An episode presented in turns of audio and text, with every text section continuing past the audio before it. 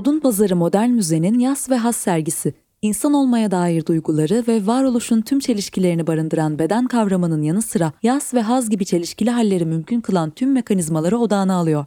Resim, fotoğraf, heykel, video, yerleştirme ve performans gibi disiplinlerden eserleri içeren sergi, toplumun değişen değer ve normlarına beden üzerinden ayna tutuyor. OM'un Yas ve Has sergisiyle eş zamanlı gerçekleşen podcast serisinden herkese merhaba. Mikrofonda ben Bala Gürcan. Konuğumuz sergide Çeşme adlı eseriyle yer alan Canan. Canan Marmara Üniversitesi Güzel Sanatlar Fakültesi resim bölümündeki eğitimini 1998'de tamamladı. İstanbul, Amerika ve Almanya'da çeşitli misafir sanatçı programlarına katıldı. İlk kişisel sergisi 2010'da Exist'te açıldı. Yakın dönemde gerçekleşen kişisel sergi ve projeleri arasında 2019 yılında Daire Sanat Galerisi'nde gerçekleşen Muhabbet Kehanet Saadet sergisi ve 2017 yılında Arter'de düzenlenen Kaftanın Ardında sergisi yer alıyor. Feminist pratiği, hükümet, din, toplum ve aile gibi yapıların bedene getirdiği kısıtlamalara yönelik bir direniş barındırıyor.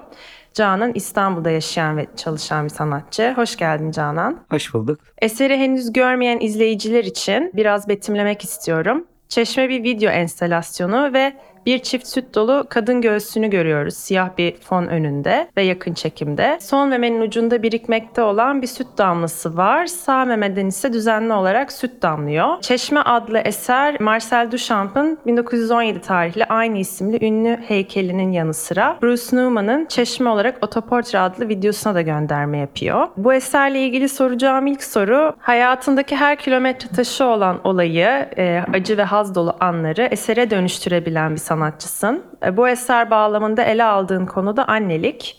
E, bu süreci eserine nasıl dönüştürdün biraz anlatabilir misin? Evet şimdi hemen seni düzelteyim. Yani eserde annelik yok. Çünkü genelde meme ve süt gördüğümüzde aklımıza gelen şey anneliktir. Burada benim özellikle dikkat ettiğim şey kadın bedeninin öncelikli olarak cinsel bir çağrışım yapmasını engelledim. Yani bedeni bölerek. Sadece memeler ve süt akıyor. Bu aslında kadın memesinin ne eril gözle bakışı yani cinsel bir nesne olmasını kıran bir şey. Arkasından da süt aktığında annelik bize hatırlatılıyor ama kutsal anne imgesini de kırmış oldum. Çünkü anne imgesinde e, kucağında bebek olan ve fedakar anne imgesi gözümüze gelir. Burada bebek yok. Bir memeden çeşmede süt damlıyor. Yaşamın kaynağı. İçgüdüsel bir şey annelik orada. Toplumsal annelikten çok uzak. Fedakar kar anne kucağında meme ama tabii ki anneliği de şey yapıyor. Ama var olan kalıplaşmış annelik imgesinden çok çok farklı bir iş. Özellikle bu ikisi benim için çok önemliydi bu işte. Ama beni zaten bu işe doğru yönelten de Serkan Özkaya'dır. Serkan Özkaya Duşan'ın işte e, çeşmesine gönderme yaparak şey yapmıştı. Böyle bir e, dizlerin üzerine çekmiş bir kadın işte erkekle özel bir e, cinsel birliktelik yaşıyor ve bir kaynak olarak sanatçı göz ismini e, koymuştu. Bir çeşme olarak sanatçının portresiydi galiba. İşin ismini tam olarak hatırlamıyorum. Çok eril bir bakış açısı vardı. Yani Serkan benim çok yakın arkadaşım kusura bakmasın ama beni negatif yönde şey yaptı. Ne derler? Bu işi yapmaya yönlendirdi. Çünkü sanat tarihine baktığımızda genelde eril bakış açısı üzerinden yapılmış. Duşan'ın pisuarı yani çeşme, Bruce Neumann'ın yani orada hep beden sıvısı söz konusu. Yani bir e, idrar söz konusu e, şeye pisuara akan Bruce Neumann ağzından tükürük çıkartıyor. Serkan Özkaya ise meni menisiyle bir kaynak olduğunu söylüyordu. Ama orada çok bir erkek bakış açısı üzerinden düzenlenmişti. Ve ben dedim sanat tarihinde bir çeşme yapacağım. Bir kadın sanatçı olarak çeşme olmak nedir yani? Biraz bunun üzerinden tabii ki 3 ay olmuştu ben çocuğumu doğuralı ve bir çeşme gibi akıyordu. Yani o işi yapmaya iten şey zaten senin kendini çeşme olarak hissetme. Yani ben 3 ay boyunca memelerimden hani çocuğum başka bir odadayken ağladığında kendi kendine memelerimden süt akıyordu. Bu aslında çocukla anne arasındaki o duygusal bağ. Yani işte bir pompayla e, memelerinizden süt getirmeye çalıştığınızda o öyle gelmiyor. Yani çocuğu doğuran insanlar bilir duygusal bir bağdır. Ve e, beden sıvısı öyle akar. Aynı gözyaşının akması gibi sen yas ve haz diyorsun ya. Beden de öyle akıyor. İlk bu yapıt şeyde sergilendi. 9. İstanbul Bienalinde VHV'nin küratörlüğünde e, yapılan bu sergide yaşamın kaynağı olarak bir çeşme dedi. Yani hayat öyle başlıyor aslında. Yani bir çeşmeyle başlıyor, sütle başlıyor. Evet bu bir sonraki sorumuza da bağlandı. Aslında sanatsal üretim, sanatçı olarak üretimle annelik ve kadın olmak arasındaki aslında bağlantıları soracaktım. Biraz değindin ama. Ya geçenlerde beni sanatçı ve atölyesi diye bir konuşmaya davet ettiler. Orada da bahsettim. Yani e, sanat yaparken cinselliğim ön planda değil. Ama günlük hayatım bir parçası olarak eğer o sırada annelik hayatımda yoğun olarak yaşanıyorsa o var. Şimdi mesela bu annelik konularından çok uzaklaştım. Çünkü 22 yaşındaki bir çocuğun annesi olarak eğer benim odak noktam onun üzerine mesela şu anda öyle çalışmıyor. Kızım özgür bir birey başka bir ülkede yaşıyor. E, dolayısıyla yapıtlarım bu yönde gitmiyor. Ama o sırada benim duygusal olarak ya da düşünsel olarak beni ilgilendiren, beni e, üretime sevk eden hangi duygum ya da hangi düşüncem varsa onun üzerinden üretmeye başlıyorum. İşte mesela bu atölye meselesinde şeyden bahsetmişlerdi yani bir sanatçının atölyesi olması. Ben de orada şeyden bahsediyorum. Genelde Türkiye'de erkek sanatçıların bir dükkanı mutlaka var. Yani atölyesi var. Ama kadın sanatçılar hep home studio olarak çalışıyor.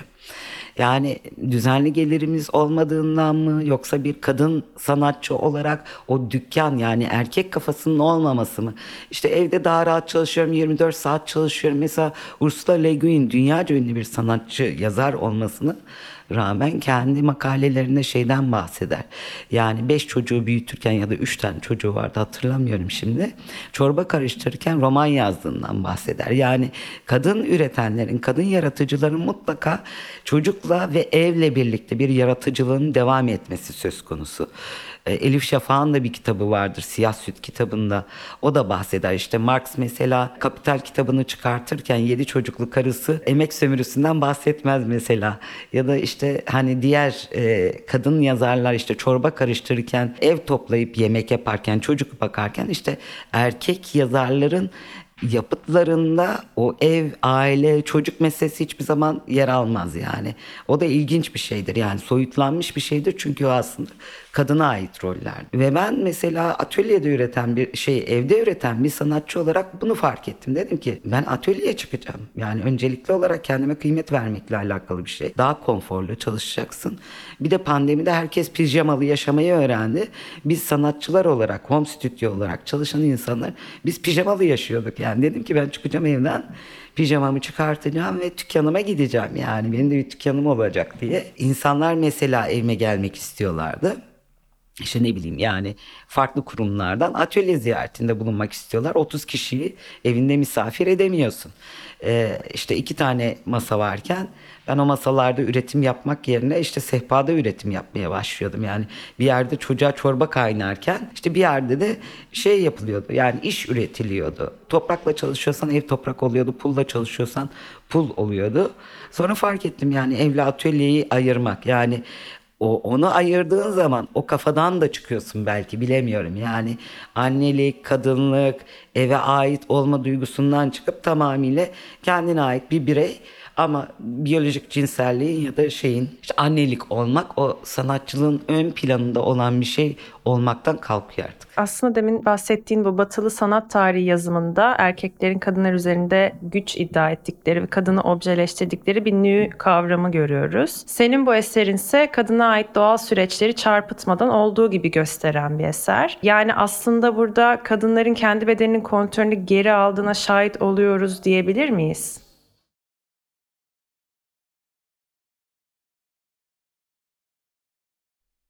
Deriz ben yeni jenerasyonu öyle görüyorum zaten yani e, demin de söyledim konuşmanın başında yani o a- cinsel bir obje olarak memenin çıkması yani o tamamıyla üretim biçimidir. Yani benim mesela e, Zaten Buradasın adlı işimde erotik bir iş, davetkar bir iş ama kendi şehvetime sahip çıktığım bir iş.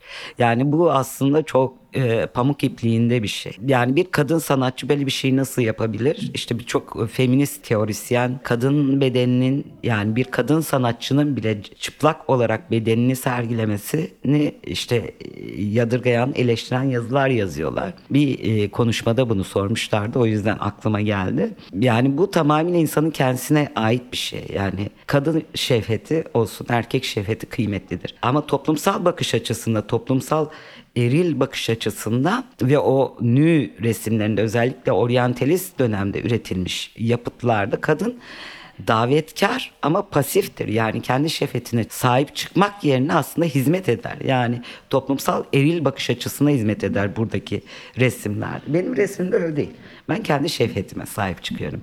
Yani aslında orada gösterdiğin şefet toplumsal eril bakış açısına davet etmek değil, kendi arzuladığın insanı davet etmek üzerine yapılmış bir şey.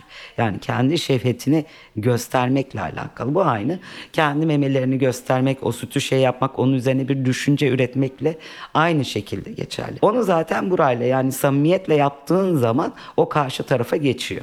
Yani orada e, hangi toplumsal eril bakış açısına mı hizmet ediyor kadın bedeni? O bakış açısıyla insan kendisine bakmadığı zaman yapıta da öyle yansıyor. Çeşme'de de dediğim gibi o klasik kutsal anne imgesi. Fedakar her zaman şey yedirdim, yemedim, gezmedim, gezdirdim bakış açısından tamamıyla uzak. Ben de çünkü öyle bir insan değilim. Yani ben öncelikle kendi mutluluğuma sahip çıkan bir insanım. Çocuğumun da benden öğrendiği şey kendi mutluluğuna sahip çıkması. O yüzden klasik anne bakış açısından çok farklı bir bakış açım var. Kendi bedenimi de anne olarak bakmıyorum yani hani memelerim ne e, şeye hizmet ediyor toplumsal erkek bakış açısına hizmet ediyor e, ne de e, benim kızıma ait. Yani bana ait. Dolayısıyla oradaki toplumsal cinsellik üzerinden memelerin e, erotik bir araç olması ya da işte anneliğe şey yapmak yerine onun e, o süt akarken ben ne hissettim? O önemliydi. Multidisipliner bir sanatçı olarak çok yönlü ve birbirle bağlantılı biçimlerde eserler üretiyorsun. Bu geçişler nasıl tezahür ediyor? Video, fotoğraf, resim gibi farklı medyumlar arasında nasıl bir geçiş oluyor işlerinde? Ya o, o kendi doğasında ilerleyen bir şey. Yapıt hangi medyumu gerektiriyorsa öyle gidiyor. Yani ben biraz şunu yapayım, ben biraz bunu yapayım ile olmuyor. Yani o tamamıyla doğa, istek, arzuyla alakalı. Yani bazen Pinterest'te bir şey görüyorum.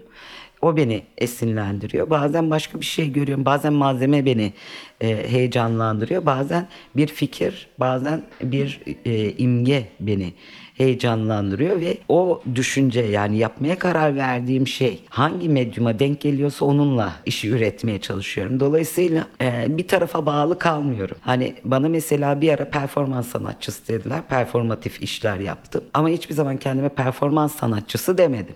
Video üretmeye başladım. Video sanatçısı dediler. Güncel sanatçı dediler. Minyatür sanatçısı dediler. Hiçbirisi değilim sadece sanatçıyım. Hangi medyum e, işi gerektiriyorsa onu kullanıyorum. Dolayısıyla çok çeşitli oluyor. Ama yapıtlarıma bakan insanlar her zaman kendileri de söyledikleri için öyle söylüyorum. Benden çıktığını anlıyorlar. Yani ister video yap, ister minyatür yap. O yapıtlar aslında bana ait olduklarını kendileri gösteriyorlar. E, tüm konuklarımıza sorduğumuz bir soru var. Yas ve hazın yanına bir kelime daha ekleyecek olsanız ne eklerdiniz? Yaşam derdim, döngü derdim tamamıyla şeyle alakalı bir şey. Yani yaz ölümü çağrıştıran bir şey.